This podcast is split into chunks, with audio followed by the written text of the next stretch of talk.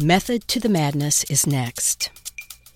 You're listening to Method to the Madness, a bi weekly public affairs show on KALX Berkeley, celebrating Bay Area innovators. I'm your host, Lisa Kiefer, and today I'll be interviewing Ruben Hernandez, co founder, CEO, and resident rainmaker at Oakland based DevLabs. Welcome to the program, Ruben. Thank you. What is DevLabs?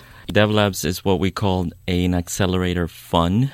Is a combination of supporting entrepreneurs, identifying supporting entrepreneurs to become investment ready, and then invest in them actual cash. So we do a lot of support services for innovators and entrepreneurs all over the world. And then we also uh, provide investments of anywhere between 25,000 to $100,000. Okay, I read a lot about these kinds of organizations. You're Oakland based. Maybe you could explain how are you different from all the other VCs and other people trying to raise money for these entrepreneurs? Yes, we're different because it's our own money DevLabs was founded by two people who, myself and Jose Lopez, and we had a software development company and we took the profits from our software development company to create our own fund because we felt that there was not enough uh, VC or angel capital money going into first time entrepreneurs from what we call outlier communities. Oh, that's so interesting. What outside, do you mean by that? That's why we're in Oakland. Oakland is considered an outlier community. It's oh. outside of by San Franciscans. yes, and by Silicon Valley, right? So yeah. Silicon Valley doesn't consider Oakland as part of the Silicon Valley ecosystem, but so we're just outside of, of that. And with that premise, we have recruited entrepreneurs from cities like Fresno, Phoenix, Houston.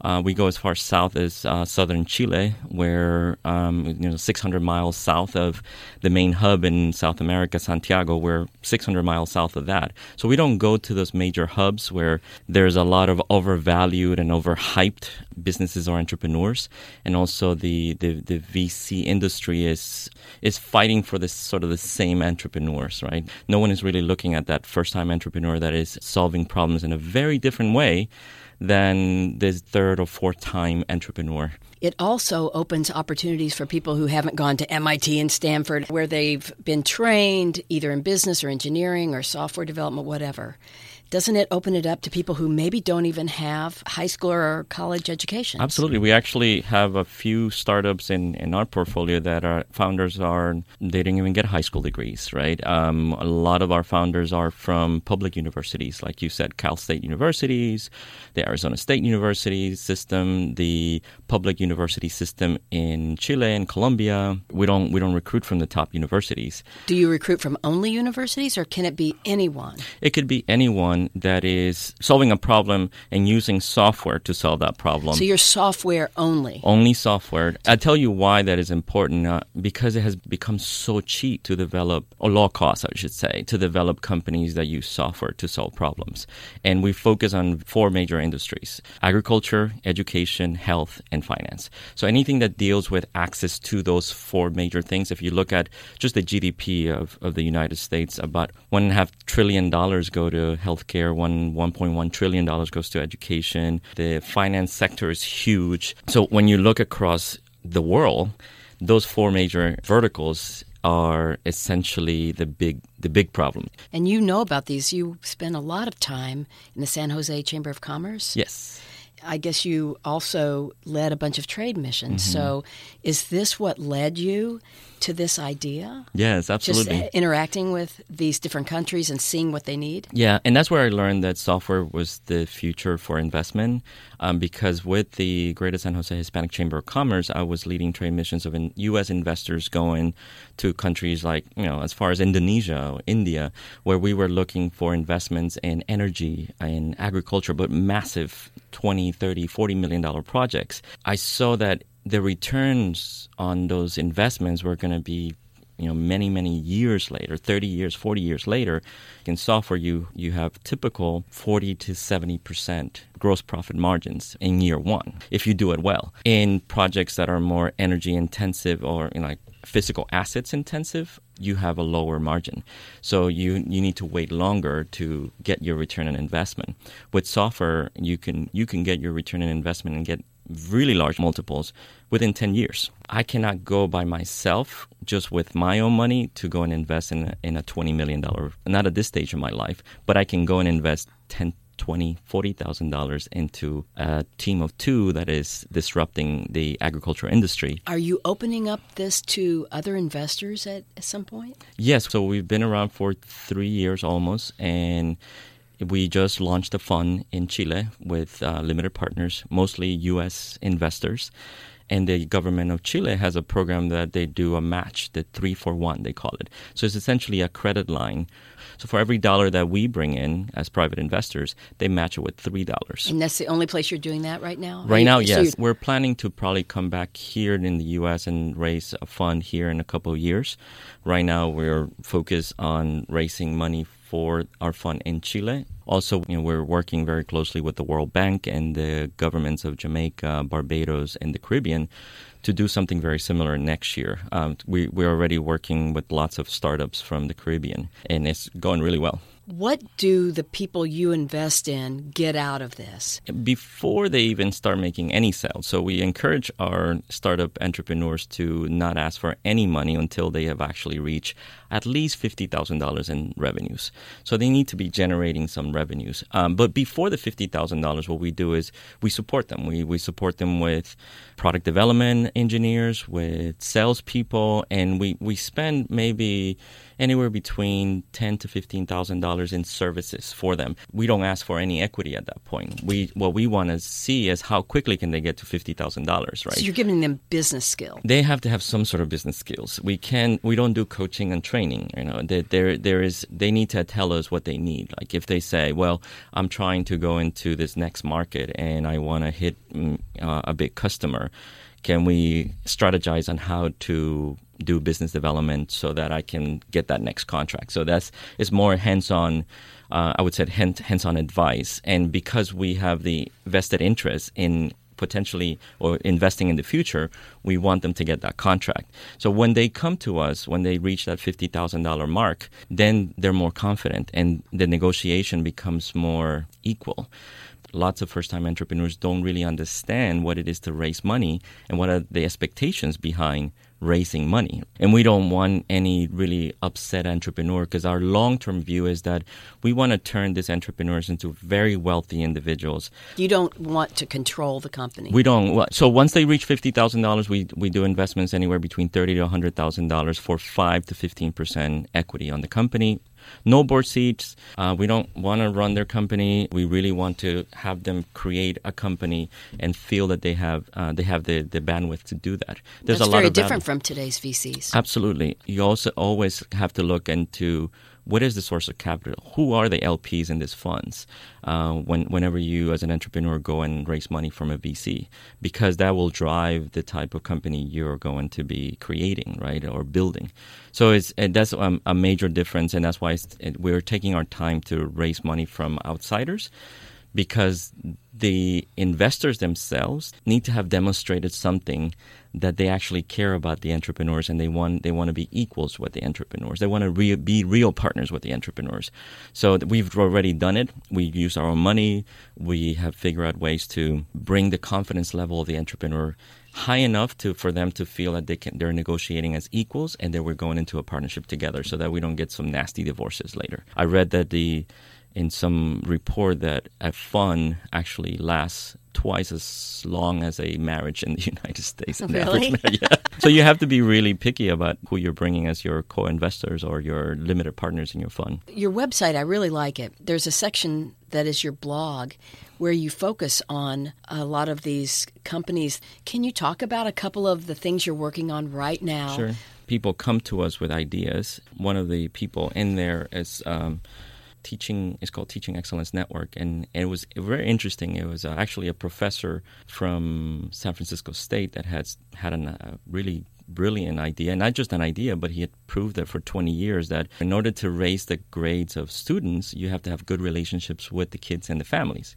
And he was a, a teacher in the Oakland Unified School District for years, and he was able to raise some some foundation money, and then um, he went through the process of working with us and he created a startup essentially that does uh, what we call teacher feedback and evaluation from the stakeholders in the school. The parents the, the students the other teachers the administrators uh, this was you know it's, a major success because it included everybody. And it, it and it, it was measurable observable? totally. And okay. we created a software platform to make it easier and faster for all the stakeholders to provide that feedback in a very healthy and friendly way so that it doesn't the, the information is not used against the teacher it's actually used for the teacher to enhance their their performance in the classroom and with the relationships with children, other parents, and and other teachers. He's a San Francisco State professor, but he lives in Oakland okay. and is is an Oakland-based organization that has done very well.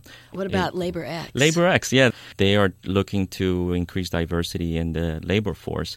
So they're doing a double-sided marketplace, which is a very difficult thing to do, and that's one of the. what does that mean? The, you look at a physical marketplace, right? You you got to get suppliers and consumers into a physical place to buy stuff, right? And platform is the same thing. You build a platform to bring suppliers and buyers into a platform. So LaborX is a is a double-sided marketplace for, for a diverse workforce, right? And we have been working with LaborX to sort of help them hone in their business model so that it's more of a business to business software business model, right? Because it's really difficult. You have to raise a lot of money. It's more the cost of recruiting people on both oh. sides. And LaborX, you have to get employers and potential and job seekers onto the platform.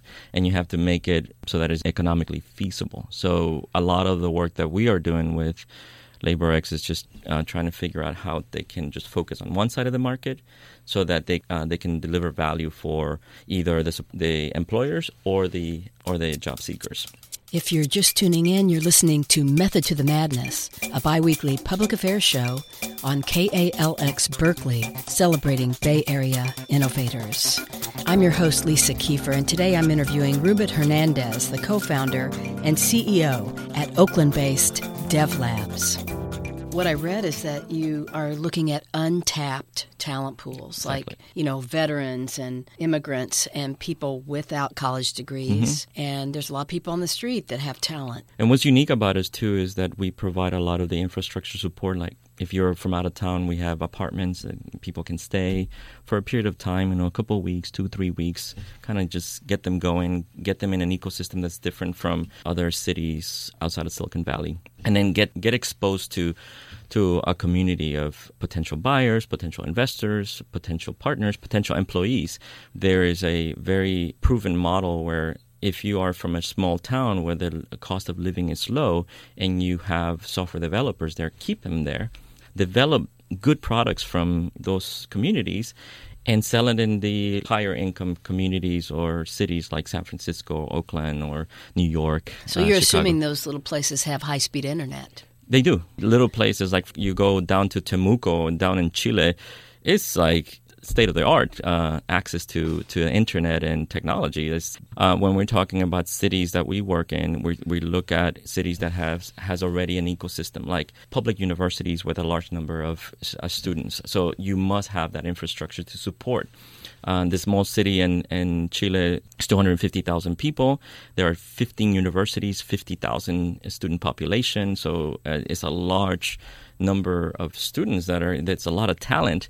And but the market is very small. Like when when you look at the the, the marketplace in terms of jobs they have to migrate to uh, santiago to get a job. But the same here in California, right? If you're going to to Chico State, Humboldt State, Fresno State, you have to go to a bigger city exactly. to get a job. So So this is really great for local economies. It'll keep people in these areas, right? Yes. I mean potentially. And they're very happy and we we've proven it already. Um, we're actually we're attracting more people to come back to Oakland now because they see, well, I'm from Oakland, I know people, I know how to live in a very frugal way, so I can build a company, right? And the same thing's happening with uh, people in Fresno that we're working with, or people in Phoenix.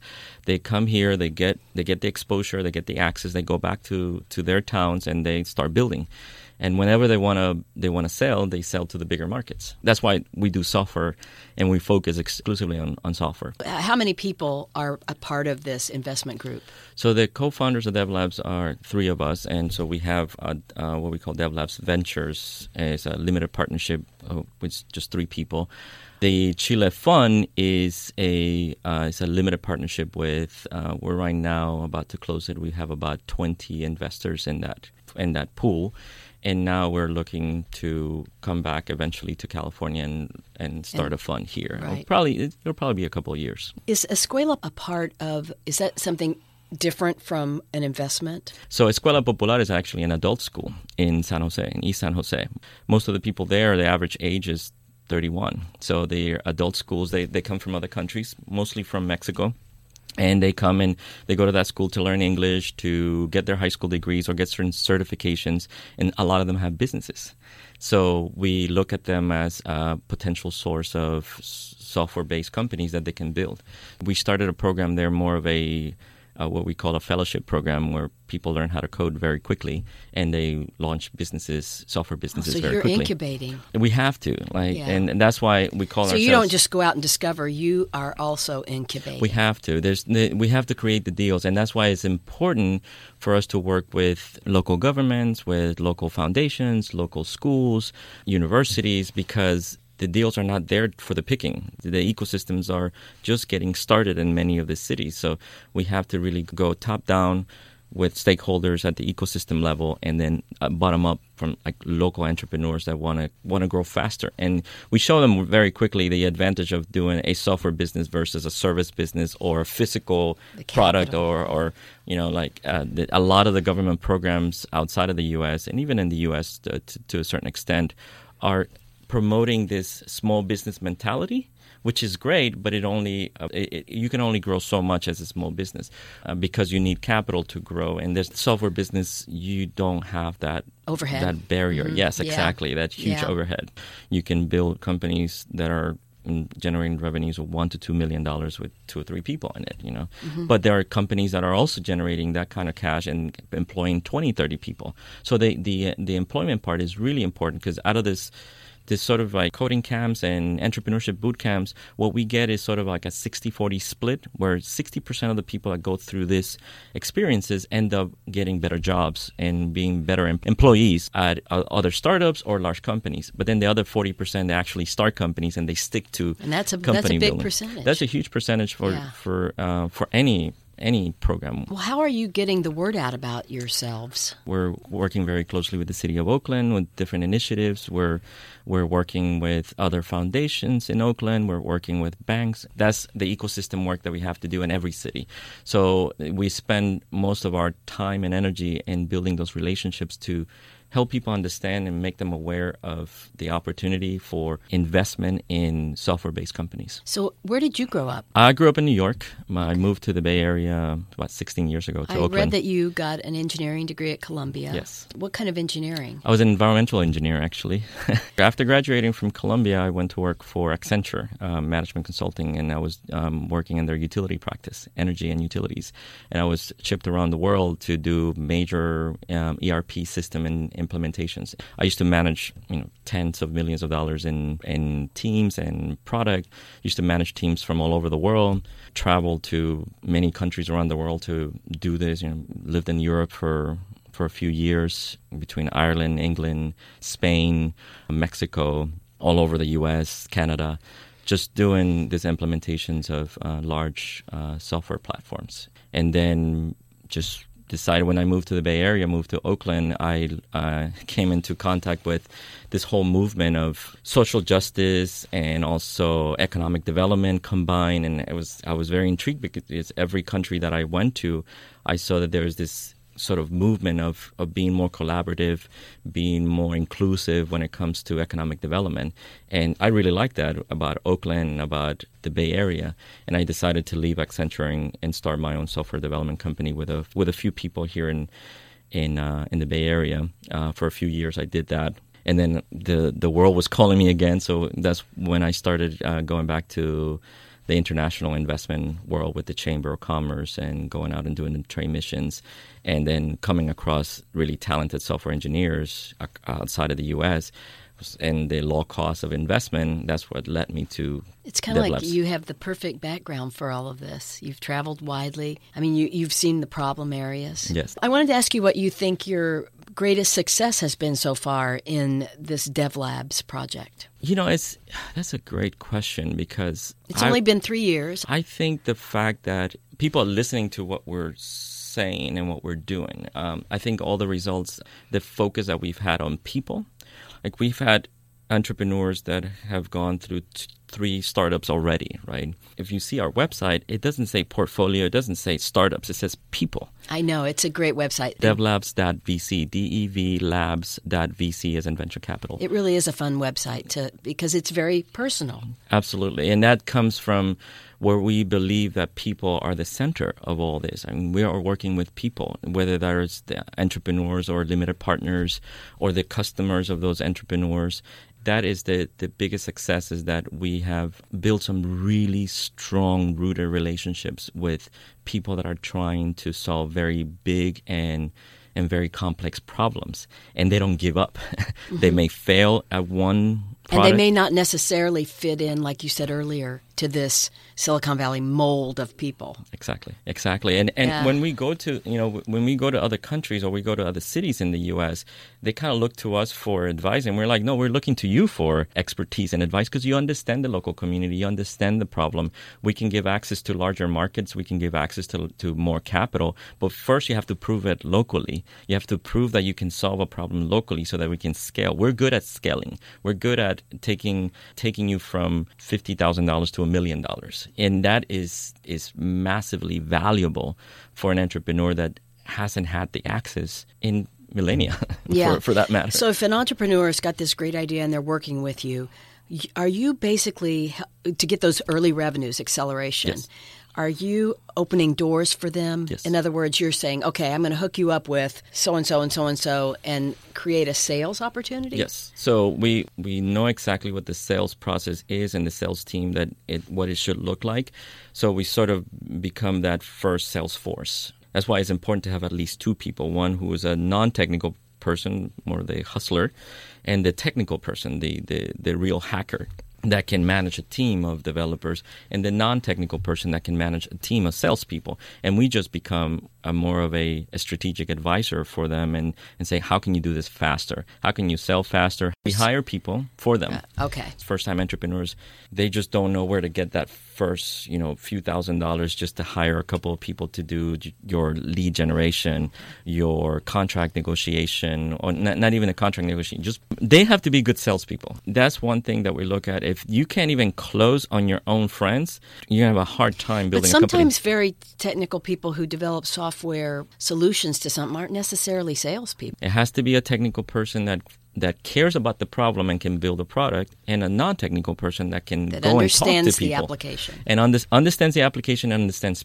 people, and they care about going out there every day and talking to people about the problem and getting a solution out there with their partner. So we just become uh, a bit of a leverage for them to actually sell to either medium-sized companies, large companies. That's why we're only focused on business-to-business software because uh, we understand that space. Um, we don't do marketplaces. We don't do business to consumer. We don't do fads. We don't do Facebook apps or any any of that stuff. We don't do games uh, because the the monetization of those business models is it takes a long time. With business to business, you can generate revenues the first month. I understand that you're involved in the tech entrepreneurship ecosystem mapping exercise in Oakland. Mm-hmm. What are you going to be doing? So we have learned a lot from going into other ecosystems. Um, the ingredients for for a healthy ecosystem, a collaborative ecosystem. So we're bringing those learnings to Oakland and basically convening starting an initiative of, of saying, okay, you a stakeholder. Stakeholder means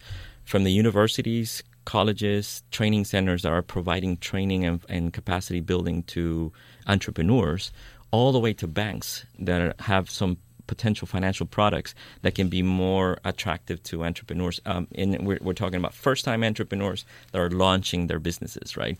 Business associations like chambers of commerce, working with them to figure out what is their specific role into making the journey of an entrepreneur to go from zero, no money, to generating fifty, a hundred thousand, two hundred thousand dollars in a short period of time. Because right now, really, our ecosystem has too many distractions for an entrepreneur that we don't even know where to start sometimes, right? As an entrepreneur, so you have to spend a lot of time digging into what are the resources and what how much they cost in terms of time and money. An ecosystem should be very mindful of both the life of the entrepreneur, meaning the time. So if if I spend few months doing research on a on a local problem, that's those are a few months that I'm not earning any money. So how can I bring it down to a few days, right? And then start selling the next week so that I can then feel less pressure to go get a job and I can stay in solving the problem. We, we can buy some time. So I think uh, as, as stakeholders, investors ourselves, we have the the responsibility and we also have the the interest, the self interest to make that process faster because there's no enough. There not there's not enough deal flow for investors to to find an entrepreneur and then you have to work with it. And it takes a lot of work.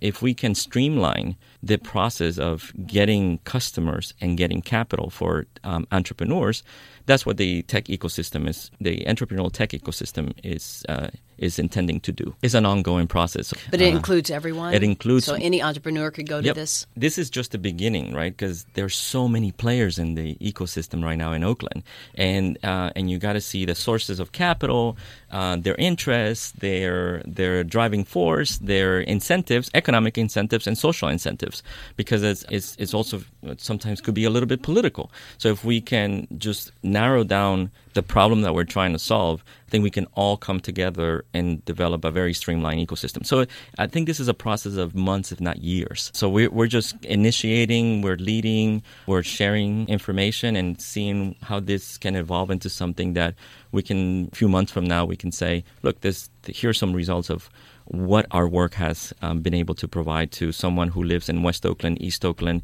in Fresno, anywhere in the U.S. when they want to come to Oakland and start a company. We it's, it's really and economic you can do development. This anywhere, really. You can do you this anywhere. It's difficult though because Oakland has the ingredients and has the mentality. That's why I just got off the phone with someone from Fairfax in Virginia, and they're like we just love the Bay Area. You guys are the forefront of all this innovation and transparency, and I think that's that's why Oakland is going to attract a lot more people that can maintain the diversity and diversity in, in all sense, in right? every way, yeah. In all sense of the of because uh, also from an investor perspective, we also look at the diversity of capital. If you look at the diversity of capital in Oakland, you have so many sources of capital that you can tap into. That is great. You don't just have the venture capital world. You have the foundations, you have PRIs, you have credit unions, you have unions, you have uh, unions that are creating foundations and incubators. So the the source of capital and the and how that capital wants to be used is very diverse. Yeah. So that's really exciting about Oakland. What's in store for Dev Labs in the next five years or so? We want to have our first entrepreneur have a major exit and create their own fund. So create their own fund for who? For the for other entrepreneurs. That's we want more angel investors. We want more capital investors that are uh, that are coming from first generation. But these are going to be different than the usual VCs and angels. Uh, we believe so because they've experienced the problems and the pains that it takes to build a company that creates value. They will they will un, their capital will be used differently, will be targeted differently. The value on people would be a bit different. That's at least that's our hypothesis, and we're validating that hypo- hypothesis already. So we're successfully proving that people that are from outside of Silicon Valley don't they don't want to come here. They just want to leverage Silicon Valley, but they're staying in their in their communities, building their local communities, local economies, uh, being resilient, uh, being collaborative. When we look at the environment, right, Earth, people, th- those are limited resources. Um, but the, the, what the mind can do and what the energy that we have as human beings is is unthinkable. So I think we need to explore that a bit more and be more be more hopeful and be more bullish on people. What advice would you give to a local entrepreneur? They need to go out there and sell. They just need to go out there and hustle. They need to go out there and ask people what they need and go get them what they need. That's really how economies, the world has moved. We were here because of entrepreneurs that understand value, and value is asking people for what they need and bringing it at a, at a, at a lower cost. And that's why software is so is so important at this point because we can deliver so many things with software at a lower cost. A lot of us are just missing out because we're not seeing as an as an opportunity. So any entrepreneur, just go out there and sell and start finding some friend that is a software developer and that can you can bring him on board to start building some software. And then they'd have to get a hold of you. So how how would someone get a hold of you and Dev Labs? Sure. I mean, our website you you can go there. Our LinkedIn, our, our information is there.